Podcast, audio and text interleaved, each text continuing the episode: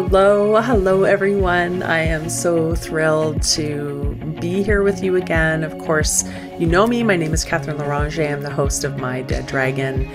And I'm really excited about this conversation I'm about to have with Kathy. And Kathy, okay, get this.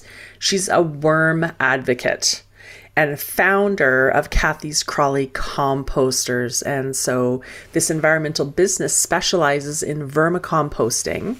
And Laughter Wellness is Kathy's latest offering. And she offers simple solutions for today's challenges, such as worm composting, sprout growing, and laughter yoga. And if you're if you're listening and you're not actually seeing the video, of course, the video is always available on YouTube I would encourage you to hop over and have a look because Kathy has the best smile. She has the best smile. So super excited to to be talking with you. Welcome Kathy to My Dead Dragon. And can you start us out by sharing your story? Thank you, Catherine. I'm excited to be here. Yay. Well, um, yeah, I, you know, I didn't always know that nobody was coming to save me. but my parents divorced at seven. Like when I was thinking about your show topic, I was like, my parents divorced when I was seven, and if I felt like I'm, it probably wasn't true, but it felt like I was the only one that didn't have two parents at that time. That mm. was in the '60s. Mm. Um, so I kind of, yeah, it was it was interesting. So my mom was very independent and you know, work several jobs to make ends meet and all of those things. Um, and I changed jobs all the time. I didn't even know about being an entrepreneur. It wasn't something that I, it wasn't in my wheelhouse. Nobody, mm. there was no um, mentors in my in my circle. Um, but I changed jobs all the time. I, you know, of the five um, occupations that girls were provided at that time, mm. you know, whatever secretary, teacher, nurse, waitress. Yeah or stewardess. You can't even say that anymore. I was like, okay, I'll be a secretary. And I took all the, you know, I was a great secretary, but I was, I got bored, you know, I needed variety mm. and which, which I think an office worker provides. It does provide a certain amount of stability, or it used to. Mm-hmm. like this is different times. Now we're in the yeah. gig economy, right? Yeah. Um, but I never understood the idea of um, getting a job, working hard, staying there, being loyal, you know, and then getting a gold watch when you retire. Why do you need a watch? Mm-hmm. is what I always thought. so I was always a little bit different. And I, I kind of, um, you know, when I finished work, I would, because I, because I was a people pleaser as a young girl, mm. right? Be good, be nice, be a good yeah. girl. I was, you know, yeah. look the part, do your job, you know, be quiet um, don't cause ripples. Yeah, I was I, I was that I was that girl, mm. um, and I had a great work ethic. You know, um, and so when I finished high school, my typing teacher, typing, I mean keyboarding, I guess you call it now. oh, I took typing class. I took typing class. it's so beneficial now. Like, thank goodness, what a gift. Yeah. Um, yes, she um, at the end of when at the end of graduation at grade twelve, she would um, sent her two favorite st- students to CP head office, CP mm. CP Limited, yeah. Canadian Pacific. Yeah, the railway. That, right? Yeah, hotels, whatever. They're big. So I was like, wow, that was that was awesome. And I got a job at um, the head office for CP Hotels mm. because I was mm. anyway. So anyway, that started my office work journey, and it was fine, except I got bored. Hmm. And I got bored and I so I just changed and then anyway, so there we go. That's yeah, so I've always been uh, knowing that I need to look after my own. And because my parents divorced, I think early on in my life I must have thought this isn't what I want. Mm. So I've been married for 33 years and we dated for nine first. Mm-hmm. So we've been together 40 years and wow. um, I that's what I wanted. Yeah. So so you mentioned Kathy that you identified that you were a people pleaser. Growing up raised to be that, you know, look a certain way, be the good girl, you've got these five choices. and I, I get this image in my mind of here's here's you kind of toeing the line, but just feeling really like constrained by all of it. And so, was that your experience? First, I want to check that out. I don't want to assume anything. Well, you know, not really, because I didn't know any different. Ah. I didn't know the difference. I really didn't know that being an entrepreneur was a choice. So, okay. um, yeah, it, it, it's it's fascinating. I didn't feel like I again. I felt like I wanted to do a good job, and they say it used the the expression used to be you have to have a job to get a job. Mm. It never made sense to me. How do you get a job when you have a job? Like how many appointments can you have?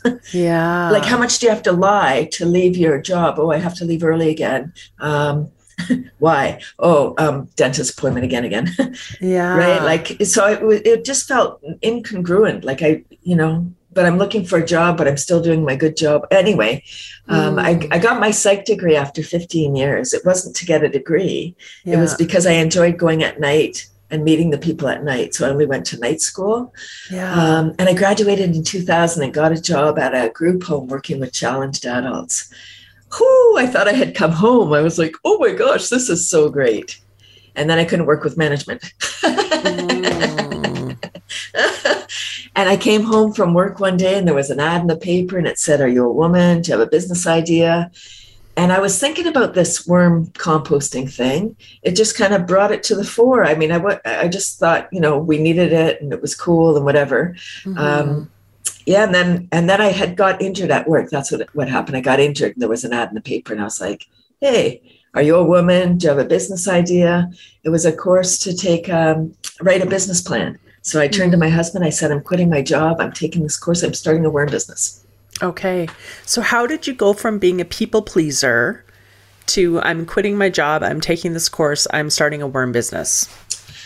Uh, okay, so that probably went back to my very first job at, at CP head office. I was 17. Um, I'm a late, have a late birthday. and, and I had an upset on the phone and I was crying at my desk and my boss walked past and he said, what's wrong? And I said, nothing. and he said, um, um, nobody sits at their desk. Nobody sits and cries for nothing. So he said, grabbed a box of Kleenex and he said, come on in, come on into my office. And so, he, so because I'm a people pleaser, I go into his office and I was like, I don't want to tell him what happened, like why I'm crying. Anyway, so, but I'm a people pleaser and he asked me what was wrong. And so I had to tell him. So I, mm. I spilled. And then the next day I came in and on my desk was um, Wayne Dyer's Your Erroneous Zones. Ah. That's what changed. That's, that was the kernel that changed my life. And I, at first, it was the old edition where it has Wayne Dyer's big face on it, Your Erroneous Zones, and and and I was like, oh great, my boss thinks I'm nuts. but I'm up was a people pleaser, so I was like, I got to read the thing now because my boss said, you know, he's going to give me a test or something.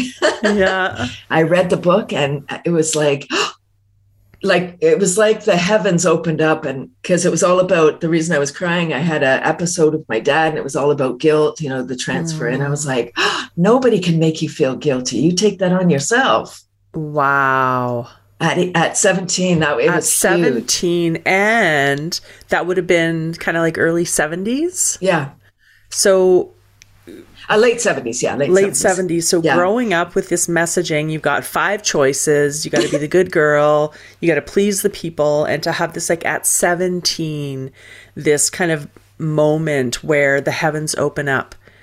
And so was was it for you then was it from that point on that you knew okay i'm actually and responsible like not just in the sense that i got to make my own way but I'm responsible for me and for my happiness, for my fulfillment, that no one else can do that for me. And I'm not responsible to make that happen for someone else.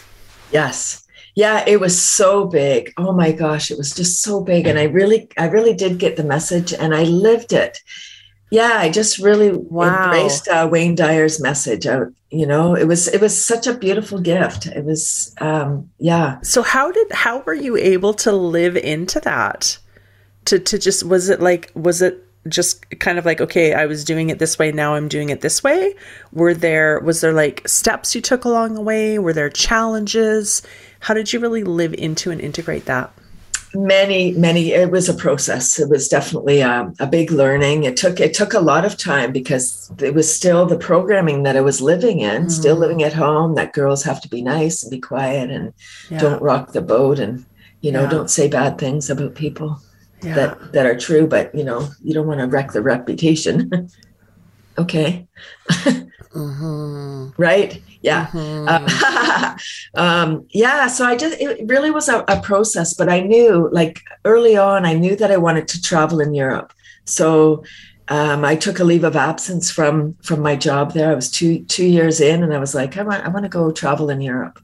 Um, and my mom wouldn't let me go on my own so i was like okay i'll just go on a bus trip and then i met my my husband, my husband, but he was my boyfriend at the time. He was going to go to university, mm. but he said, "Okay, I'm rather than go to university, I'm going to travel for in the summer." So we went to to Europe for the summer, mm. and and because I was um, working at a at CP Canadian Pacific um, bilingual company, yeah. so there was people that would come in, they'd be like, "Hello," and the other one would be like, "Oh, bonjour, comment ça va?" Da, da, da. And I'm like, "Oh, that's a skill I want to learn. I oh. want to be bilingual." Okay. And so when we traveled in Europe, three months on this bus trip, um, I met someone who had been an au pair in France, a nanny. Mm. And so I was like, I want to be a nanny. I want to go. Li- I'm going to go live in. France and be a nanny and learn French. Yeah, I'm going to do that. And and so I did. That's so fun. I love that. That like I would love to do this, right? This and this is kind of part of what I coach my clients with is how do you connect to that part of you that is life-giving? How do you connect to that part of you that says like, "Ah, I would love to do this. I would love to learn French. I would love to go and live in France as an au pair." And then do it because I think so many of us are conditioned when we hear that voice, when we hear that idea that's going to bring us more aliveness, we squash it, right? Like, oh, well, that's not practical. And what about this? And what about that?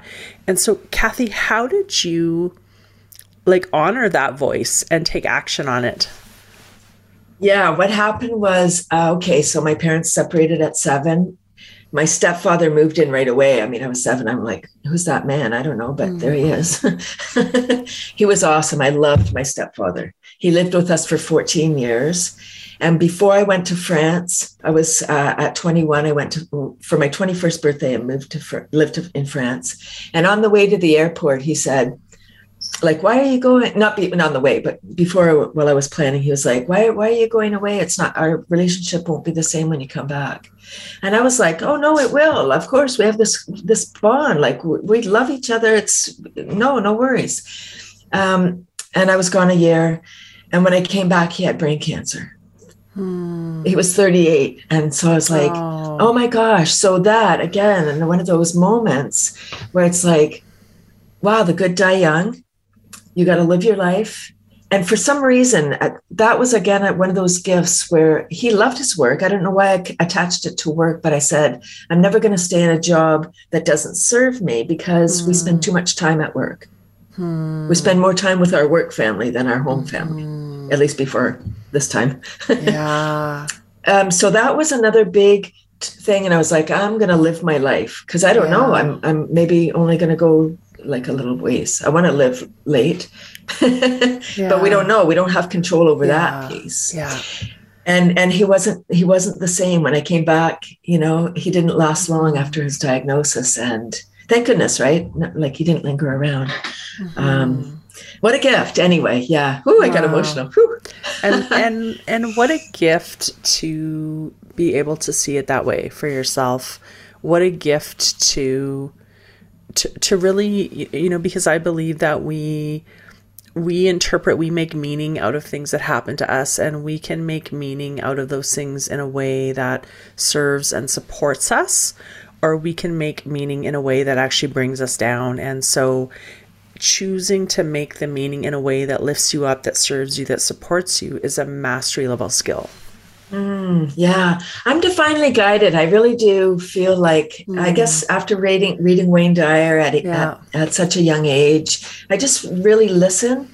But to answer your question about how, what do we do with that spark, I, I say to people, when we get that moment where we go, oh, and we all have them where we're like, oh my gosh, that's a great thing. Like you might like like twiddle around like I do, but like we're like, oh my god, that's so great. I, either it's a business or a hobby or yeah. something you're going to do, a restaurant you're going to something. You get all fired up, and then you go, oh, oh I don't have time uh, right now. Mm. So we put it on the shelf, mm-hmm, and we, mm-hmm. and we're so busy. Like there's so many things going on. That little thing gets forgotten. Yeah. You know, so what I say to people is that inspired thought was given to you and given to six other people at the same time. Mm. So down the road, you might be like, that was my idea. Yeah, because mm-hmm. they took mm-hmm. action. Mm-hmm. Like when you get that, you have to take action right away to put it in place so the universe is knows that you're certain like yeah. write it down like don't just have it in your head put it down yeah. on paper yeah yeah. And then, you know, make a picture, whatever, like yeah. something. So you're like, oh, there's that. Th- that's what I want. I want that. Yeah. 100 million percent. Absolutely right. Because when we, uh, you know, I think when we just kind of keep it nebulous up there in our head, it hasn't, it hasn't got enough, um, energetic solidity to start to take form. And so when we, like you said, writing it down, creating a visual, a vision board, whatever that is, getting into a structure of accountability or support. Because often, and I don't know for you if this is part of your experience, Kathy, when we have that divine inspiration, that download, and we take action, then that's when the fear, right? That's when it shows up, is when we actually take the action. Because if we're not really serious about it, we're just thinking about it, the, the fear is kind of like, ah, she's not going to do it. but it's when we actually take that step and take that action, then those patterns really kind of come up and try to bring us into the familiar. Was that your experience at all? Absolutely. Over and over again, I wonder, oh my gosh, I say yes to things. Like they say, you know, I certainly have my boundaries and, you know, I'm not a people pleaser anymore. Phew. High five. High five. right. Love that.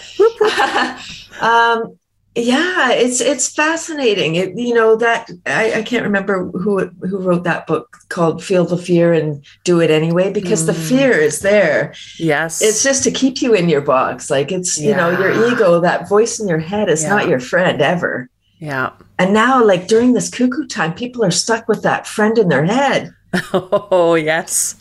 Right. So we're getting yeah. more cuckoo. It's just like, oh, yeah. it's a tough time. I don't want to go down that rabbit hole, but I, because yeah. I know we have so many wonderful solutions mm-hmm. and ways of connecting, right? That are uh, just remarkable. I work with people all over the world and have people like literally all over the world are going to hear this conversation. And so, really, like allowing yourself to feel the power of that, that you are connected. And so, Kathy, tell me more about the worms because I am an avid gardener. Um, you you would not know this, but my family actually homesteaded for several years in a 100 year old log cabin on Vancouver Island, on the north end of Vancouver Island. It was a boat access only situation, so we grew our own food, we hunted, mm-hmm. we fished all of that. So I absolutely have an affinity for sustainability and worms and dirt and all of those things. So tell me more about the worms. Yes, thank you. So it's indoor composting um, with special worms, red wigglers. And how that came about, I mean, I started that business. I, I was in that course 2002, and the landfill for the Greater Toronto Area closed. Mm. And we started exporting garbage to the US, mm. a thousand trucks a week. Wow. Wow. Like it's like a, it was like a, I don't know, six or seven hour trip to Michigan from Toronto. Like, wow. Wow. And not the cute little garbage truck. You know, it, it, it just breaks my heart when I think about all of the waste, like the, the planet, all those trucks, mm. all that exhaust, just mm-hmm. wait, you know, shipping around this garbage that's not garbage it's a resource yeah you know and if we manage it on site anyway i had a solution so i was like man it was just right when i started my you know and I, and it, how that came about was i you know when i bought my house I, t- I looked after a teacher's worm bin mm. and it was a disaster i had fruit flies and i was like i'm never doing mm-hmm. this again but that was yeah. 93 Okay. That was my first right intro. And I was like, oh no, okay, I'll just buy worm compost. like there's worm farmers on every corner. I just had this image of a guy on the street with his trench coat and opening it up and, hey lady, you want some worm compost? it's good shit. Literally.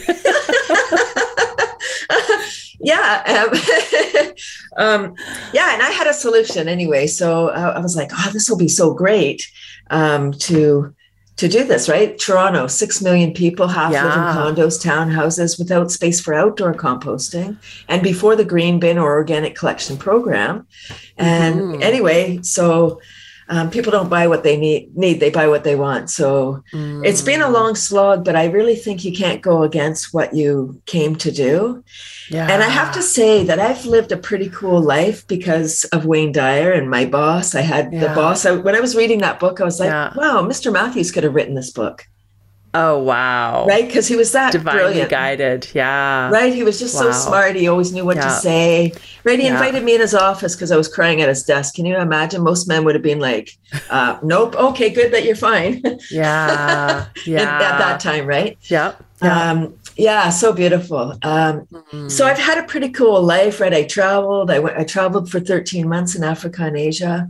Mm. I really feel like my life began when I started being an entrepreneur, a purpose-filled, heart-centered entrepreneur, Mm.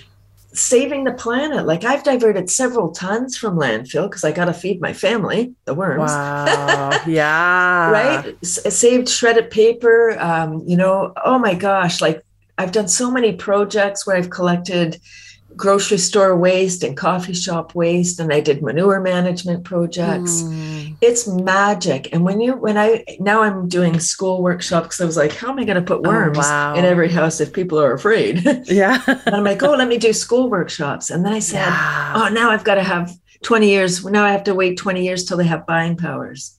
Mm. 2022 is my 20th anniversary. oh, I just got God bumps.